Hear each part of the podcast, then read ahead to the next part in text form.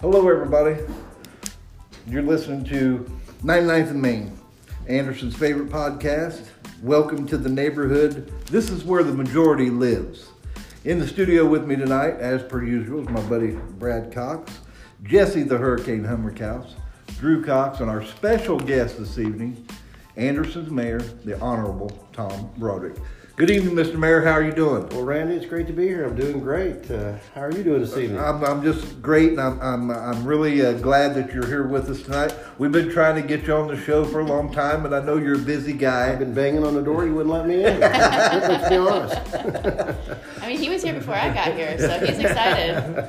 So, uh, we're going to talk about local issues tonight on the program, and uh, who better to give us the uh, insight in what's going on in Anderson, and there's a lot going on, than our uh, mayor. Mayor, I just want to congratulate you on your recent reelection, and you got more votes than any mayor, a bigger, bigger margin of victory than any mayor in four decades. That's what they tell me. And I told you, I told you the night that it happened. I said, when you do a good job, people notice. Well, I appreciate it, and and uh, it, it, it is great to, to, to have the feeling that, that folks do uh, recognize what we're doing. took a, team, lot of teamwork from a lot of folks to to bring it all together, but we all did work hard and work together. We always try to keep our eye on the ball, which of course was to make Anderson a, even a better place to live than it already is.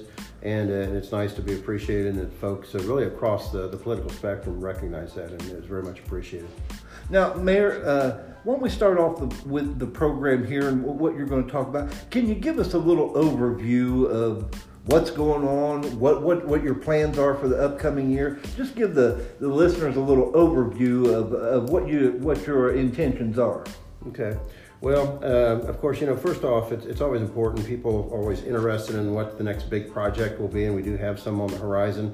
Uh, but really, you have to keep in mind that, you know, this is a community of 55, 56,000 people. And uh, we have a, you know, our city is made up of about 630, 640 employees, 20 departments. So there's a lot of moving parts and there's a lot of services uh, that we work every day to provide and bring to the folks. And so we'll continue obviously on a daily basis to make sure that the, the services folks pay for, uh, that they receive those uh, in an efficient and timely manner. And so we'll be working on that. As far as larger projects, of course, we've had some real good success over the last four years with economic development, about $340 million of investment dollars coming in, about 1,200 uh, new jobs were created. Uh, we'll continue to work on projects. We think we'll be having an announcement here in the very near future on another company that's going to be coming, uh, and we'll continue to work on those as we as we move forward. I think it's really important that we continue to work on quality of life. Over the last four years, we were able to, to go back into 18 of our parks and revitalize those, put new equipment, new restrooms, um, you know, new paving of trails, and just a lot of things we did. And we're looking at other major park improvements. Of course, two of the big improvements we're going to be working on the next year or so uh, will be Mays Park, uh, which is sort of set idle for a number of years, and then Athletic Park, which of course is sort of a, a blank canvas right now. Uh, you know, it's not been used, utilized much for years, other than we have the annual powwow there. Uh, but beyond that, it's just a, it's a large piece of land that's been underutilized. So we're looking to, to do some real serious improvements there. We're going to have a couple of public uh, meetings and hearings to allow the folks in the community to, to give their, their viewpoint of what they would like to see. But right now, uh, what we're envisioning is for Athletic Park, uh, certainly it's going to be a, a, an upscale uh, splash pad uh, with a lot of other amenities that both young folks and older folks can enjoy and go down there, and especially since it's near the river, and we think it'll be a, a really neat venue. Mays Park, uh, which of course right now is still used as a skate park, uh, we'll continue to maintain the skate park assets, probably make that a little bit nicer than it already is. Also looking at putting a, a smaller uh, splash pad in there for the kids in the neighborhood there. Also uh, upgrade their basketball courts and then also do something with the, the tennis courts that are just really in bad shape. Um, they can't be resurfaced anymore because they're so old and resurfaced so many times. So we're going to demo those out and we're going to put some uh, new amenities in there. And we're looking at a combination of possibly some, some tennis, but also some maybe some pickleball, but also some other activities as well. It's going to be a, a good place for people in the neighborhood who likes to do an assortment of things to come and hang out. And um, it, will be a pretty big investment for us, but we've already got the money set aside. We we had a bond uh, that was uh, getting ready to come due uh, at the end of last year. We were able to renew that, and uh, we were able to do it in a way that didn't uh, increase uh, the taxes at all on anybody. The amount of money that we, we paid on that bond to, to retire over the years will stay the same as it was before, so we already had that budgeted. And uh, so good news is it really won't raise anybody's taxes, and at the same time, we'll be able to have a really neat venue for folks uh, in Anderson in general, but certainly in that neighborhood. Well, I like to hear you talking about that because for a long time in this community, people have been talking about uh, swimming pools or splash pads and or this some kind of some kind of water feature Right. for, for the community. And we know that uh, different places like Daleville and Chesterfield have, have added those uh, kind of amenities to their communities. And people have been asking for that here here in Anderson, and, and I'm glad to see that we're moving forward with that. Absolutely. Uh, Daleville's got a, a really nice uh, place over there. They, they uh, put quite a bit of money into that. Of course, that's a very small community. Uh, they invested over $4 million in that, and yet their community population's just a little over 2,000. But they, they are wanting to use that as a, as a way to grow that community. Uh, and they've already got some housing going on over there and some other features come and of course they run you know you got State Road 32 you got 67 uh, got I-69 real close to there. So it's an area that has the potential to pop. And so they, their leaders are really trying to do some things to, to make that happen. But I was very impressed with their facility. I met with some of their leaders a couple of years ago and talked to him about it visited the place uh, two or three times and really was impressed with it and really wanted to sort of emulate some of that um, in our community. And we knew we had this bond issue coming due, and, and I kept looking at that thinking that would be a great place to, to get some money to be able to do something similar.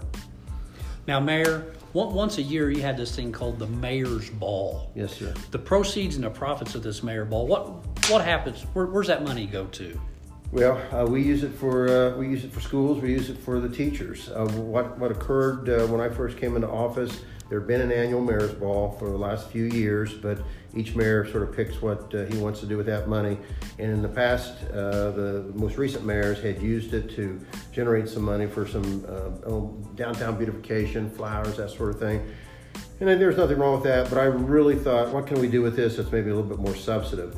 And so we started looking at the, the needs of the schools. Of course, the, the schools are, are overseen by the school board and, and by their, their uh, uh, individual boards as well as their superintendents. And the city itself doesn't have any direct involvement with it, uh, but we still want to be part of a cheerleader for uh, schools and for kids and for teachers. And I thought one way we could do that is generate money uh, and then use that money. And we ended up putting it together where we, we hold it and then we allow the teachers to make a grant application. They make that application and then we have it uh, basically graded, if you will, uh, in the blind. No one knows who actually submitted the applications the way we do it. And we have three different individuals. This last year we had somebody from Anderson University, somebody from Ball State University, and then somebody from one of the community organizations. And then they grade it using certain criteria. And then we review it, make sure everything looks like it was done the way we want it to be.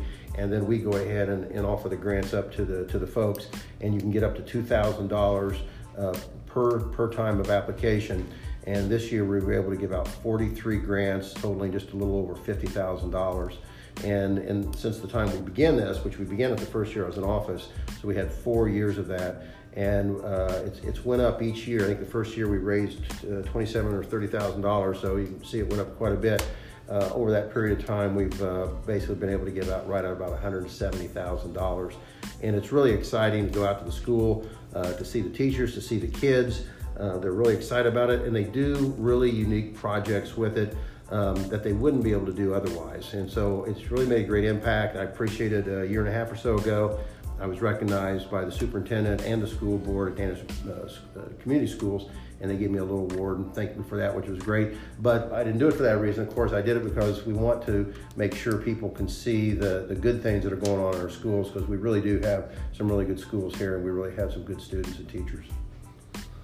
Well, Mayor, can you stay with us? We're going to have Jesse do her forecast. We'd like to come back to you and ask you a couple more questions about what's going on in Anderson. Are you? Or can you stay with us here a few minutes? I'd be happy to stay. Absolutely. And and now I'd like to introduce our uh, my good friend over here, Jesse, the Hurricane Hummerkauf. Uh, Jesse, give us the weather forecast for the upcoming week. Yeah, sure. So um, today we've seen you know snow on and off, and we're gonna see that end overnight tonight. Uh, mostly cloudy going into tomorrow with a high of 33 a low of 24 going into saturday with a slight chance of snow in the morning um, no accumulation on that though with a high of 34 degrees on saturday Um, once again, we'll see some spotty snow flurries on Sunday. Again, no accumulation with that. Um, and that will change over to rain um, as we get towards the afternoon hours with a high of 41. Uh, we'll see a low of 33 going into your Monday morning. Cloudy skies, but dry for Monday, high of 39, so a bit warmer.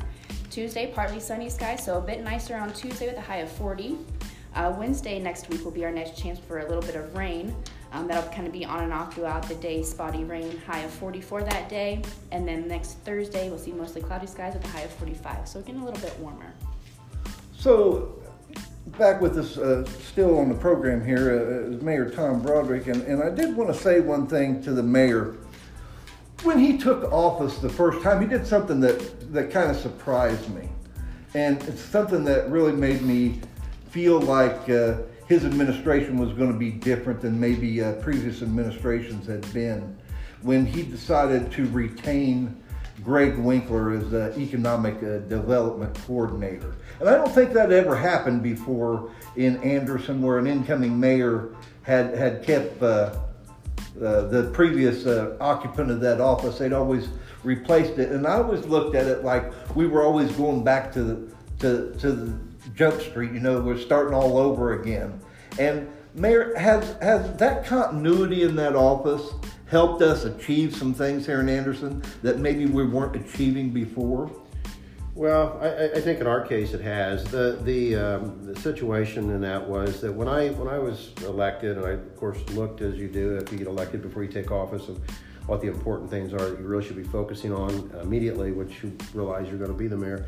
And it, there was two or three areas that I absolutely, while they're all important, uh, there were two or three areas that I, I knew we had to, to, to, really, you know, start strong and stay strong throughout.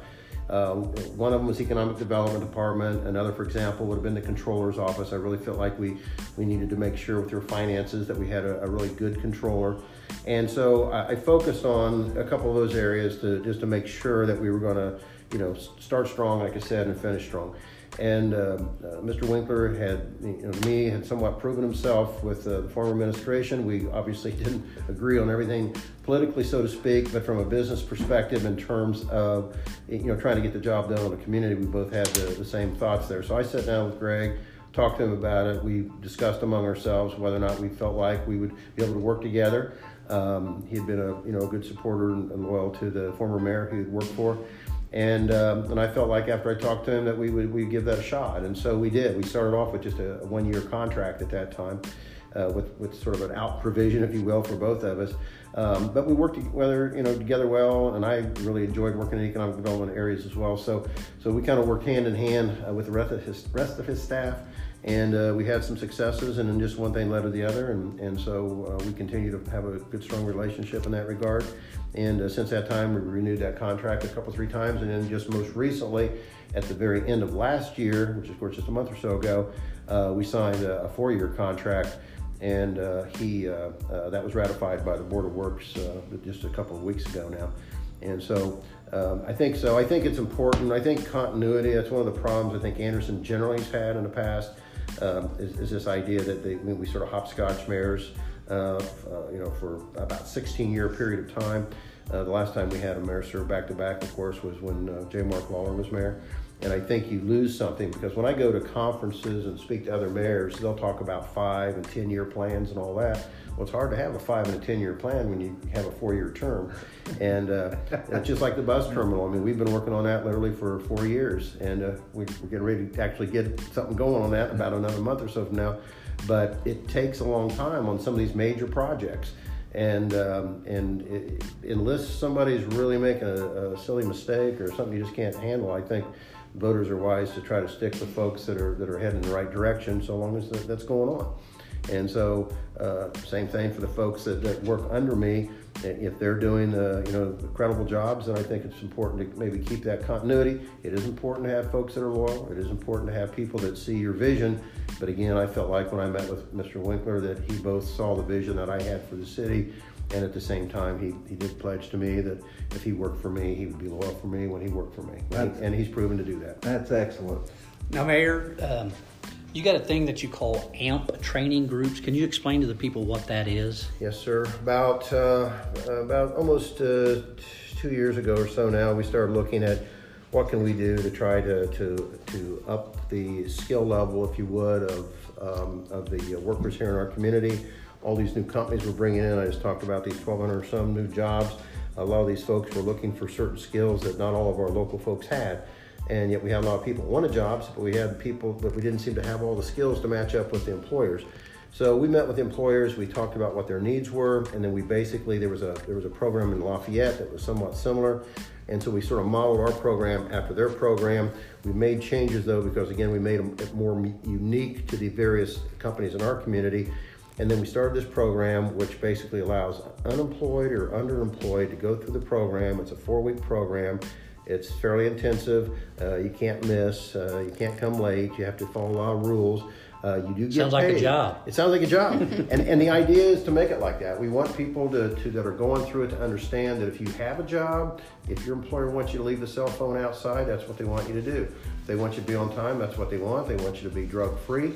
Um, they want you to, to listen and be able to learn, and of course, uh, then try to, to uh, work as hard as you can while you're there at work. So we try to instill some of those so, called soft skills into people, but we also uh, teach uh, a lot of other things that go along with it. We've partnered with Purdue uh, Polytechnic, that's where we hold the classes. We've also partnered with Flagship and also with uh, JobSource and, and these other companies. We now have 10, I think it's 10 or 12 companies that work with us. And we've just now started, just last week, we started our sixth class.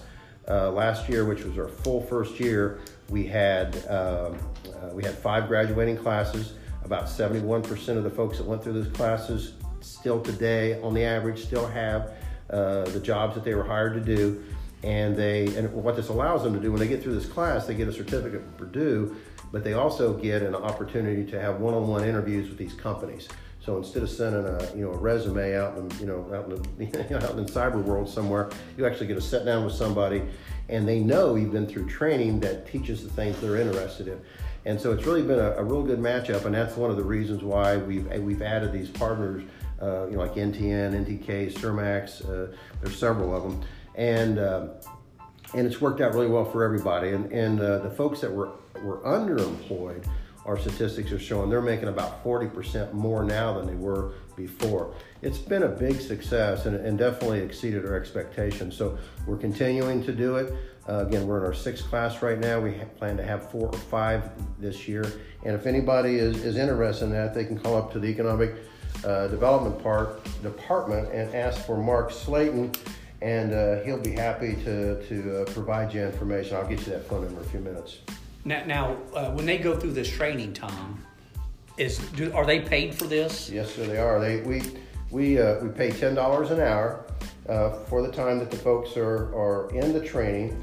And the reason we do that is because there are some of the folks that are that are uh, are employed, but maybe they're they're in a seven dollars, eight dollar uh, job, maybe only 20, 25 hours a week, but they can't afford to quit that job to take this training. And if they do, it means they may not be able to feed one of their kids or maybe pay a bill or whatever.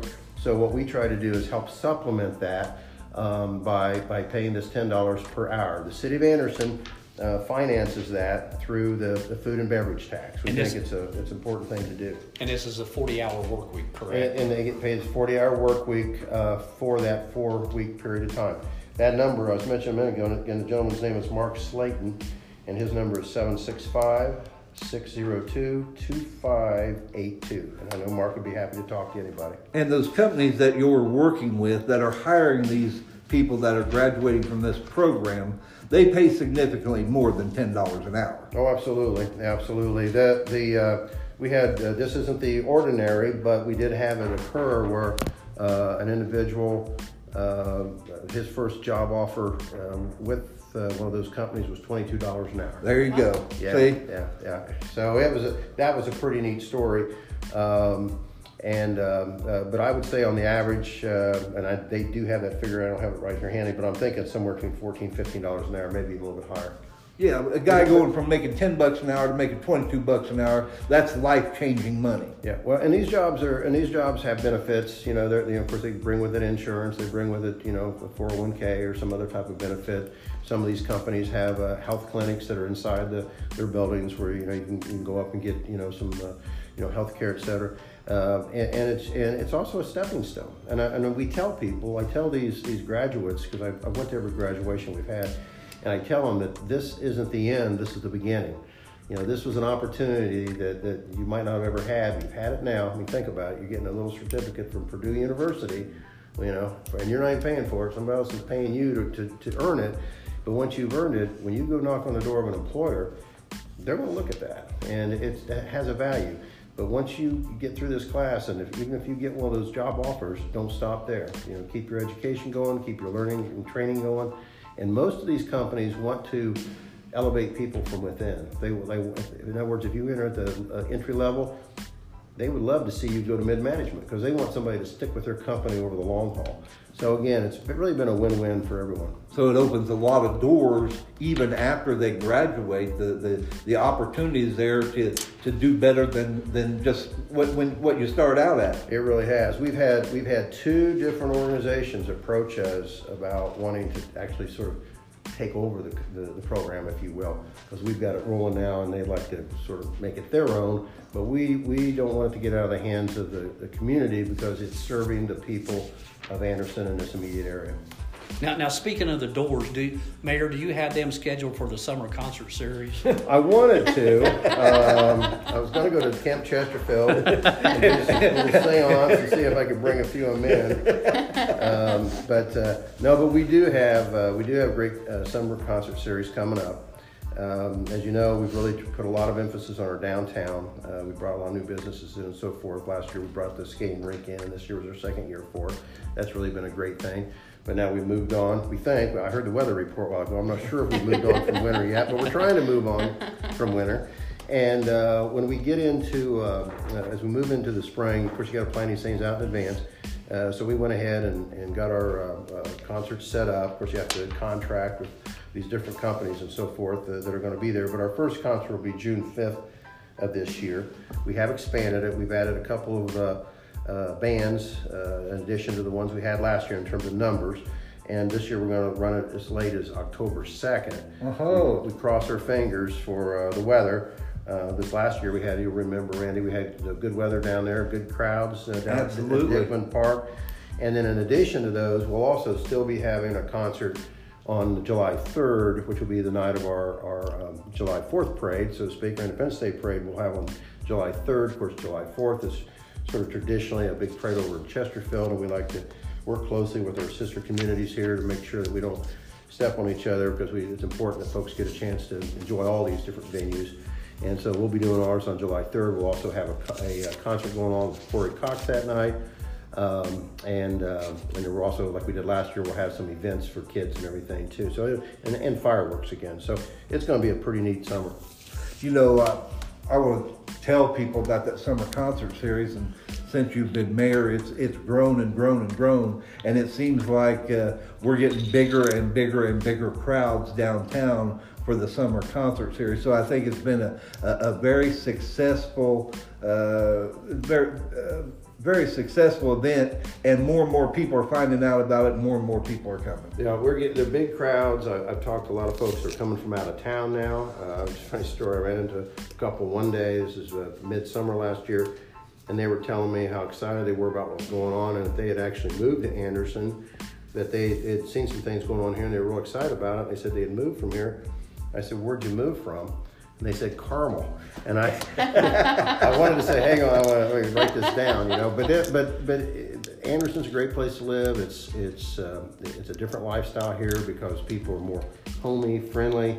Um, there are these new opportunities that are coming around, and like I said, we do have this sort of this um, you know this this remaking, if you will, the downtown area and the community at large.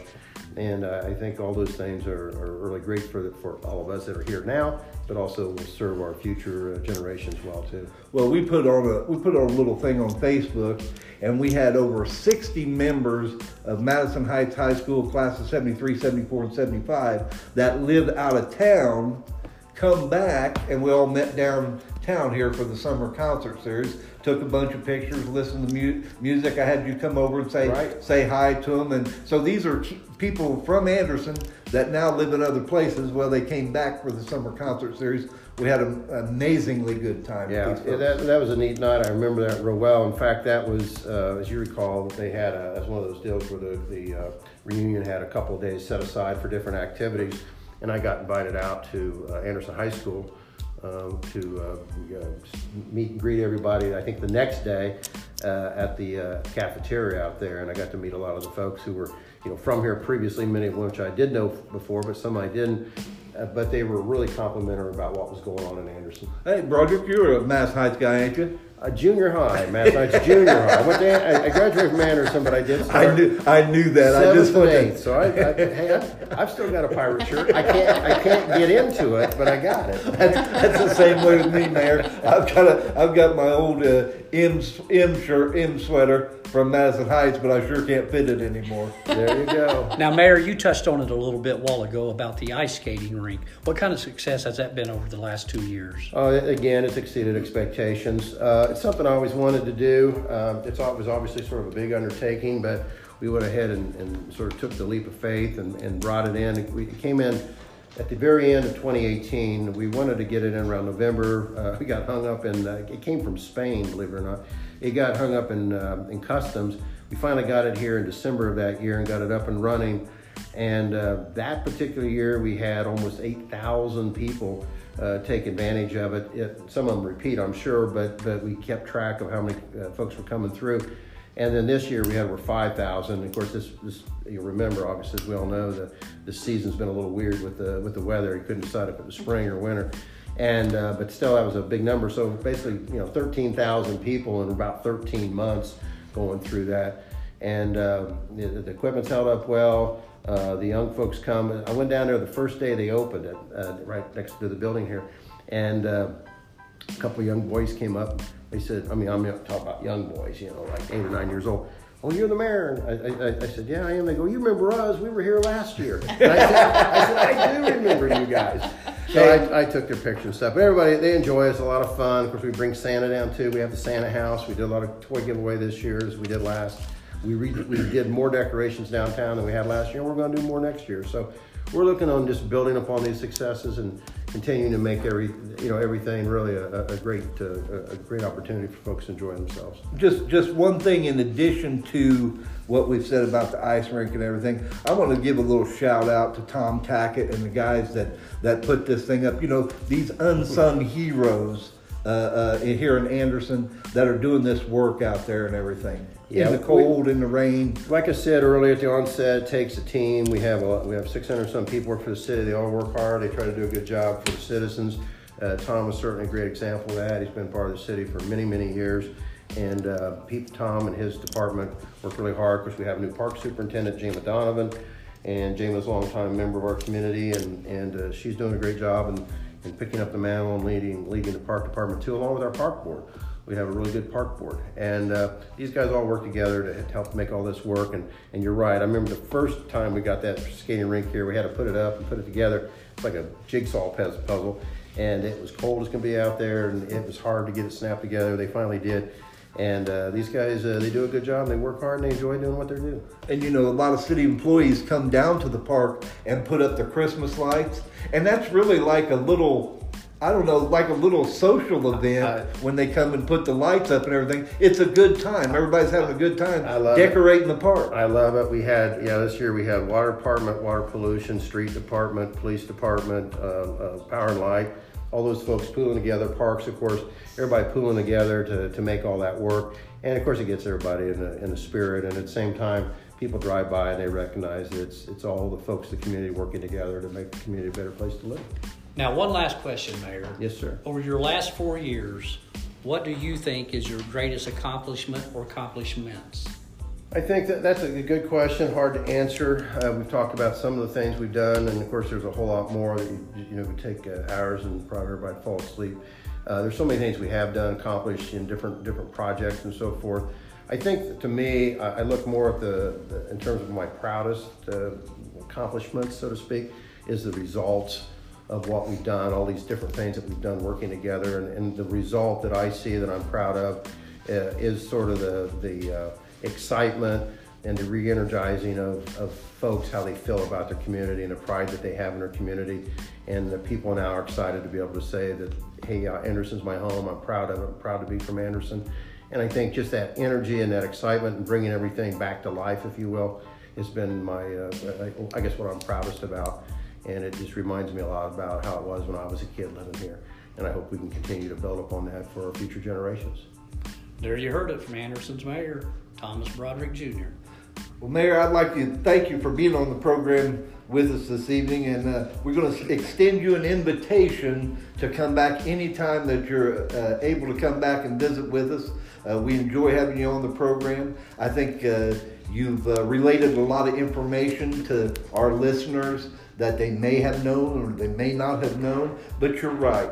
I sense a different feeling in Anderson where people are starting to take pride in this community again and that hasn't been there for a long time. And I and I and I, since you've been mayor, I can I can see us turning the corner and and and getting ready to uh, make some much bigger things and better things happen here in Anderson. Well, thank you again. Thank you for the invitation. I'll certainly be happy to, to come back and talk some more. And thank you to all of you guys for everything you're doing here to help get out the message of all the great things going on in our community. Now, one thing we do every week, we've got uh, Indiana fun facts on the program. We try to give you a little bit of a, uh, a fun fact about Indiana. And Brad, what's our Indiana fun fact well, this week? Well, the one today is I, I traveled up there and I bought a, a, dining room table up northeast Indiana, which is Amish country. Indiana, up around Geneva and Berne, has one of the largest Mennonite congregations in the United States. Yes, sir. And um, and if you go up there, I mean, it's like you're in a different country. I mean, here they are riding their horse and buggies down the road. You see the you see a schoolhouse here. Then a mile down the road, there's another schoolhouse. You, you know, it's just, it's just completely different, and they're they're they're they're forbidden to drive cars. We all know that. They can't use electricity. They're they're uh, forbidden to go to any public places of entertainment. Yes. And uh, it's just, it's just a completely different world. We buy we buy furniture off of them, off of Emma and Josiah, and I know they're not listening. I, I, don't think they are listening. They, they, they could be listening, but I, I don't think they are. But it's it's if, if you can ever get up that way and drive through those uh, county roads up through there, it's just unbelievable, isn't it, Drew? Anywhere from Middlebury on east across northern Indiana, Elkhart, LaGrange, Kosciusko, Noble, all those counties through there, the large Mennonite population, and and and you will you what you'll see up there is a lot of white houses with black shutters. Uh, it's, it's a they, completely different world. Yeah, it really is. My ex is from Auburn, just north of Fort Wayne, and his grandpa actually, um, he's a chauffeur. He drives Amish um, people around, around, gets them to work in different places. Um, yeah, so it, you know, like you said, they can't drive, and there's from their buggies they have grooves in the road. If you've ever driven on the road, you can see the grooves from their buggies that go along. Well, we seen run them, one of them run off the road. We was oh no! so I, I, don't know what they were into that day, but and if you've never been to Das Dutchman's Essenhaus, which translates to the Dutch eating house, if you've never been to that in Middlebury, Indiana, take the time to go to Middlebury uh, up there on Highway 13, uh, north of north of uh, uh, Kosciusko County, where Lake Tippecanoe and Wawasee are and everything. Go up to Middlebury, go to Das, Das Dutchman's Essenhaus, and I guarantee you, if you don't like food, I'll pay for you the bill that you have there. It's a it's a great place to go have have dinner or lunch, whatever. Now, so, now we know what every Amish woman's dream is, don't we? What's that? That's two men a night.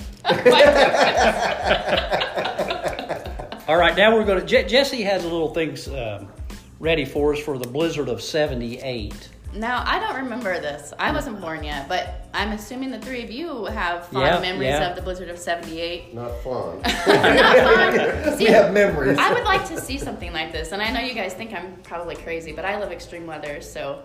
Um, you know, I I would enjoy this. So I do want to ask you guys, and I want you guys to throw any anything out here that you guys might know or may not know. But what are the three conditions that constitute a blizzard? Anyone have any guesses? Wind. Wind. Okay. Visibility. Visibility. Uh huh. And precipitation.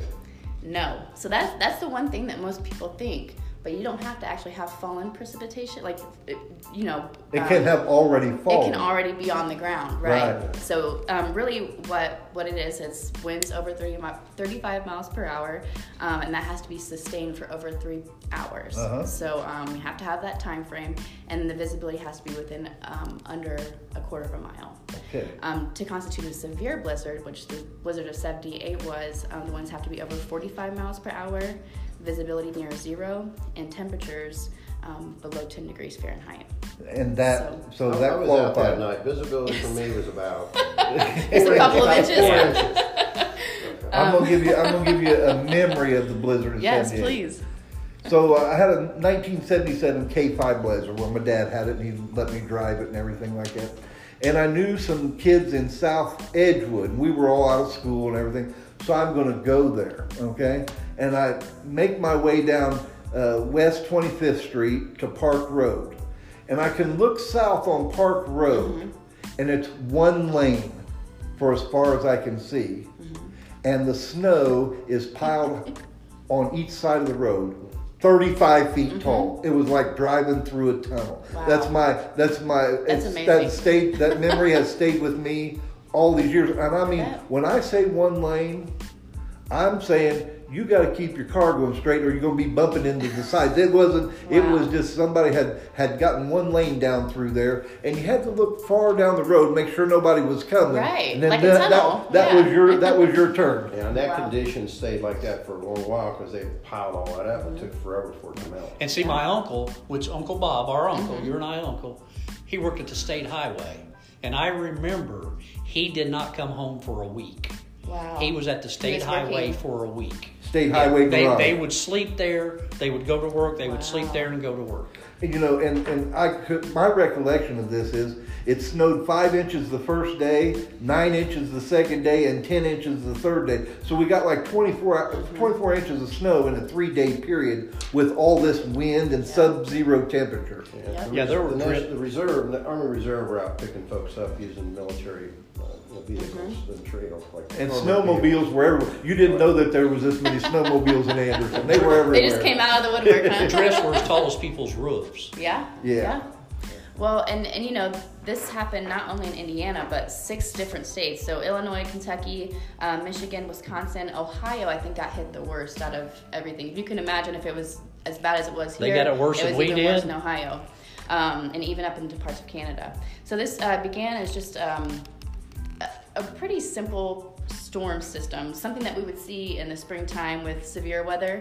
Um, it just so happened that we had a very strong polar jet that came from Canada um, with very, very strong winds um, up in the upper parts of the atmosphere.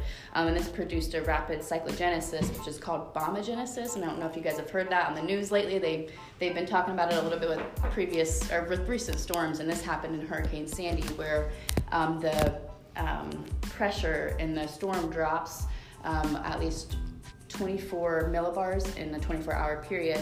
Um, this actually dropped 40 millibars in a 24 hour period, which is very, very rare.